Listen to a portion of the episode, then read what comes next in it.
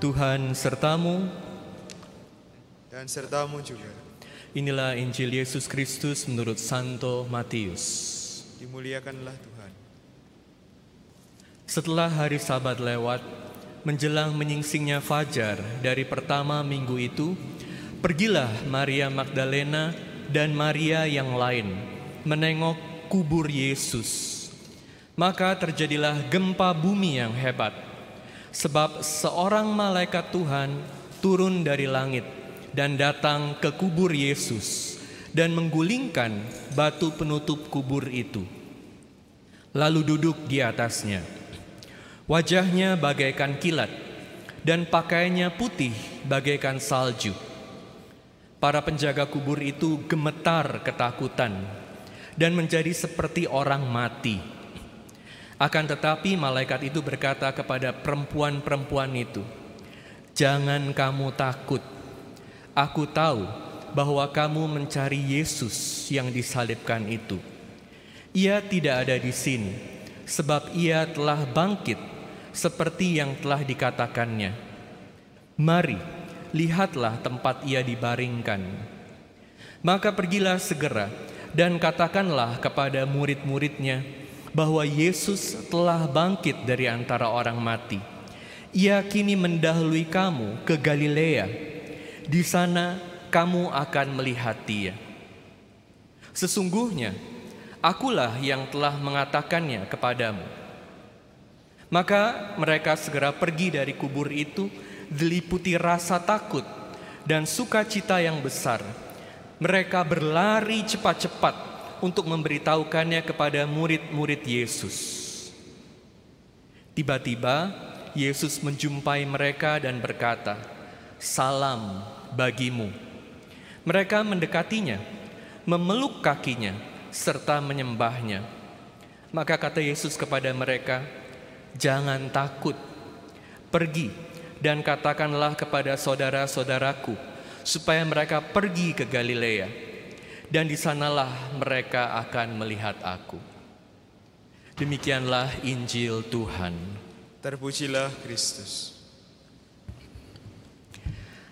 Haleluya. Puji Tuhan. Puji Tuhan. Haleluya. Saudara-saudari sekalian terkasih dalam Kristus, hari ini kita merayakan pesta yang paling besar di dalam gereja, yaitu Paskah, kebangkitan Kristus. Dan di dalam pesta ini kita diundang untuk ikut serta, untuk ambil bagian dalam kebangkitan Kristus. Kristus mau memberikan kepada kita hidup baru.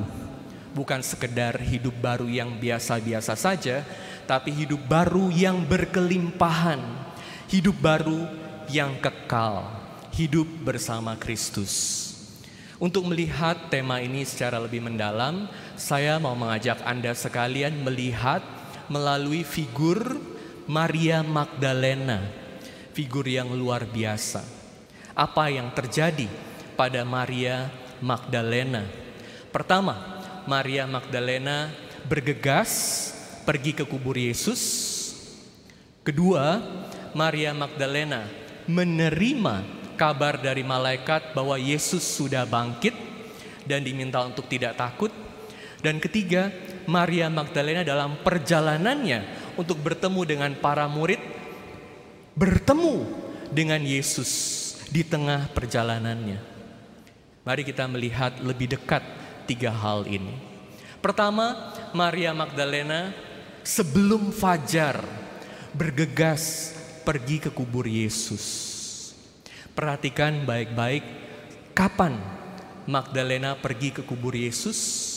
Sebelum fajar. Pagi-pagi benar dia sudah bergegas untuk pergi ke kubur Yesus. Karena apa?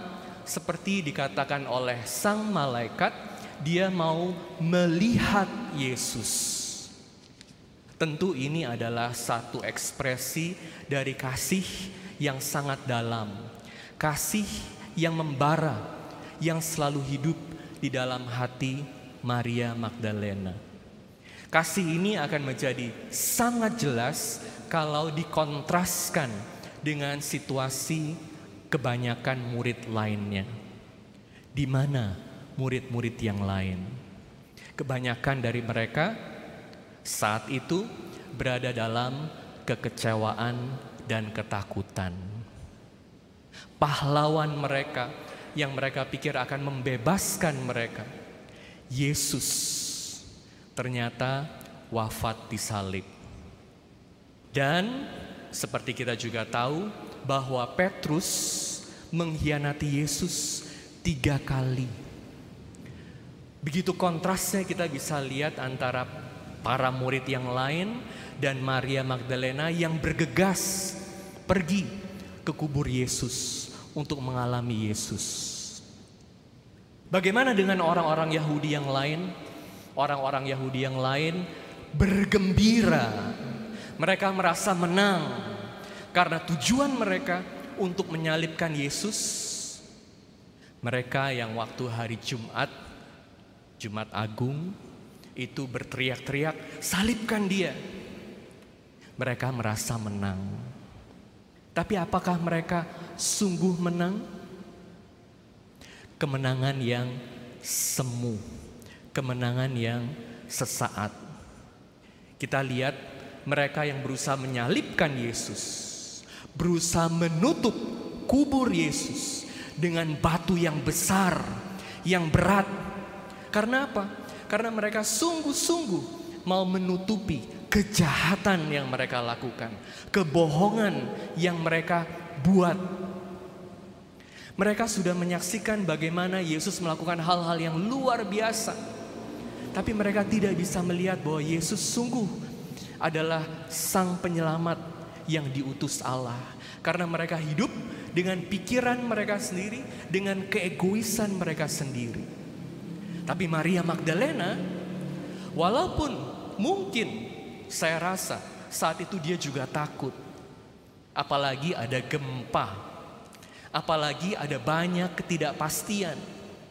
Dia berjalan dalam gelap, namun sekali lagi dia tidak dikuasai oleh ketakutannya, melainkan kasih yang membara dalam hatinya.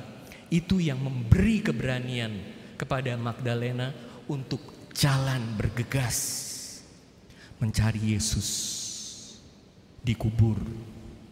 Apa yang ditemukan oleh Maria Magdalena? Maria Magdalena menemukan kubur yang terbuka, kubur yang kosong, dan seorang malaikat yang luar biasa, seorang malaikat yang membuat serdadu-serdadu yang menjaga kubur itu takut, kaku seperti orang mati. Tetapi malaikat ini menyampaikan kabar sukacita kepada Maria Magdalena dan Maria yang lain ini yang menemani Maria Magdalena. Apa yang dikatakan oleh malaikat itu? Jangan takut. Yesus yang kamu cari sudah bangkit. Saudara-saudari sekalian terkasih dalam Kristus, Maria Magdalena ini sangat-sangat diberkati. Karena Maria Magdalena menerima kebenaran ilahi yang sangat-sangat mendalam. Kebenaran ilahi yang adalah poros buat semua manusia.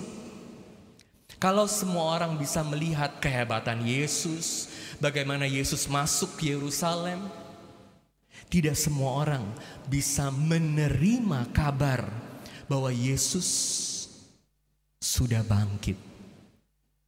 Ini bukan sekedar kejadian sejarah biasa, tapi ini adalah sejarah yang paling penting untuk manusia yang sungguh-sungguh mengubah keberadaan hidup manusia.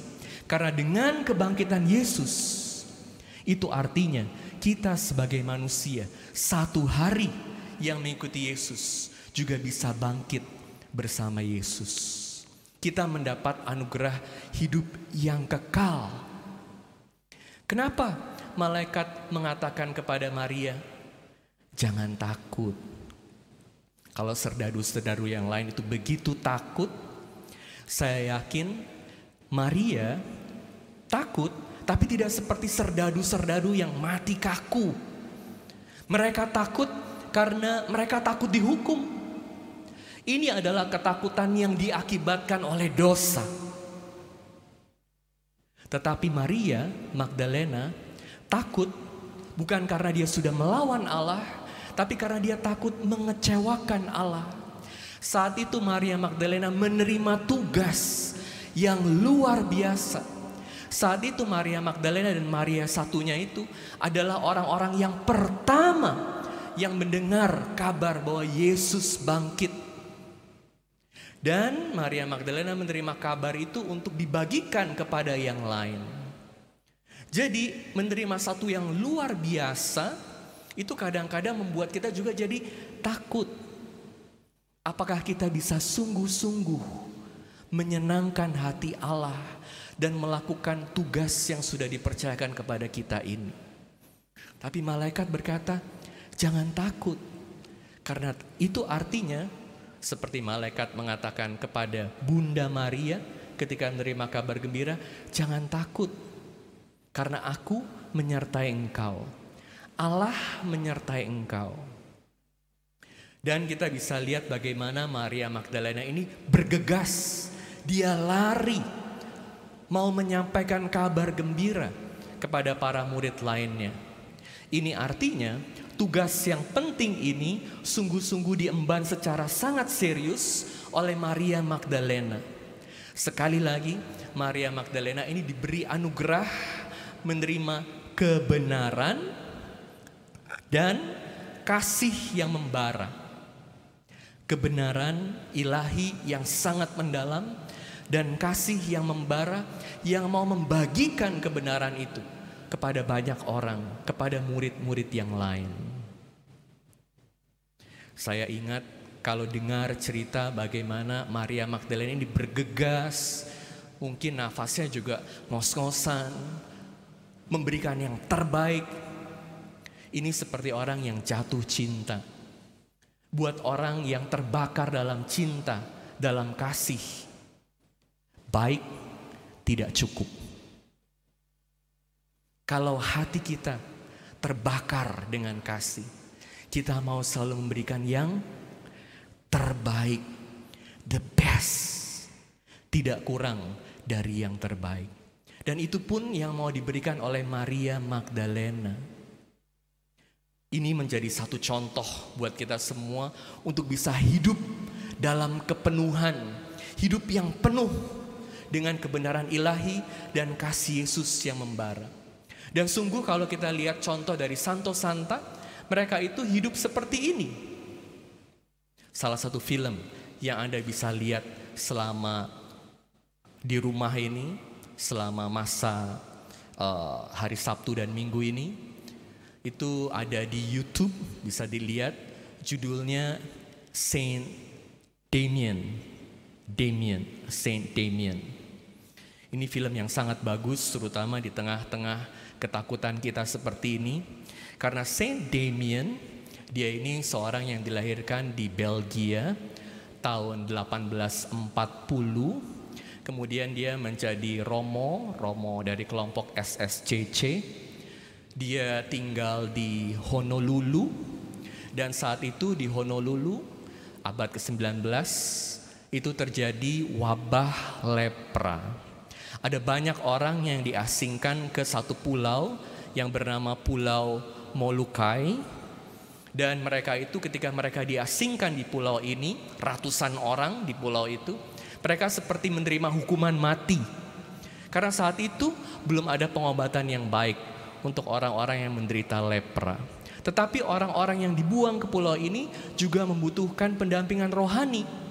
Ketika uskupnya tanya, siapa romo-romo yang bersedia dikirim ke pulau yang dipenuhi dengan orang-orang kusta itu, ada empat romo yang bersedia pergi dan salah satunya Damien. Tapi tahun demi tahun hanya Damien yang tetap tinggal di sana dan sungguh-sungguh melayani orang-orang kusta ini dengan sepenuh hati, dengan kasih yang membara. Dia sungguh-sungguh memperlakukan setiap orang kusta itu luar biasa. Dan ada banyak pertobatan di situ.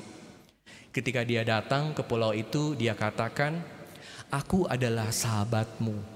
Aku akan hidup dan mati bersama kalian. Dan sungguh itu yang terjadi. Dia sungguh-sungguh hidup bersama mereka. Bukan sekedar hadir, uh, mewartakan sabda Tuhan, tapi sungguh-sungguh mencintai mereka. Makan bersama mereka, memberikan penguburan yang sangat layak buat orang-orang kusta ini, membangun sekolah, mengajarkan mereka untuk bercocok tanam, sehingga hidup yang tadinya dipenuhi dengan kekelaman, kegelapan, dengan adanya Saint Damien, ada terang, ada sukacita.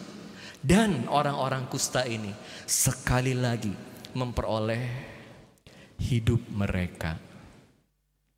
Damien meninggal saat dia berusia empat puluh sembilan tahun.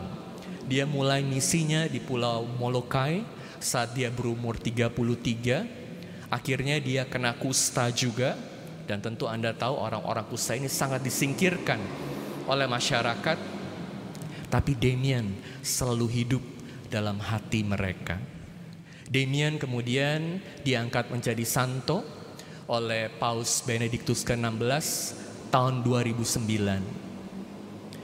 Tentu kalau kita dengar cerita tentang Mother Teresa, Saint Damien, dan santo-santa lainnya, kita merasa jadi kita sangat kecil. Kalau melihat bagaimana Maria Magdalena yang mengalami kasih Tuhan, hidup dalam kasih Tuhan yang membara, kita jadi bertanya pada diri kita, kita bisa gak ya jadi seperti mereka? Kabar gembiranya adalah, poin saya yang ketiga, Yesus bertemu Maria Magdalena di tengah perjalanannya. Saat Maria Magdalena sedang melakukan perjalanan menuju murid-muridnya, sekali lagi Yesus bertemu Maria Magdalena. Dan ini artinya satu wahyu ilahi yang semakin dalam, karena sekali lagi sekarang dia menerima langsung dari Yesus sendiri yang menyatakan kebangkitannya kepada Maria Magdalena. Dan sekali lagi mengatakan, jangan takut, bilang kepada murid-murid yang lain, kita akan bertemu di Galilea. Itu artinya saat kita melakukan misi Tuhan, saat kita mencoba untuk hidup dalam kebenaran ilahi dan kasih ilahi, kita gak perlu merasa kecil, kita gak perlu merasa takut, karena pada akhirnya hidup kita ini bukan hanya di tangan kita, tapi di tangan Tuhan yang selalu menyertai kita. Dan sekecil apapun kita, sekotor apapun kita, gak pernah ada kata terlambat kalau kita bersama Tuhan. Ingat, Maria Magdalena itu dikenal sebagai seorang wanita yang dari dia Yesus mengusir roh-roh jahat. Untuk banyak orang, mereka hanya melihat Maria Magdalena sebagai wanita yang dipenuhi dengan roh jahat. Tapi Yesus melihat dengan mata yang penuh kasih.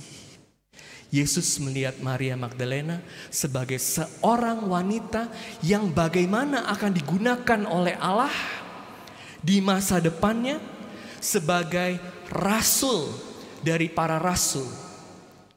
Ia menerima kabar gembira kebangkitan Kristus dan membagikannya kepada murid-murid yang lain.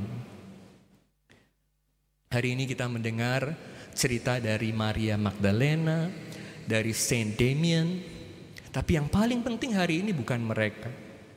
Kristus sendiri.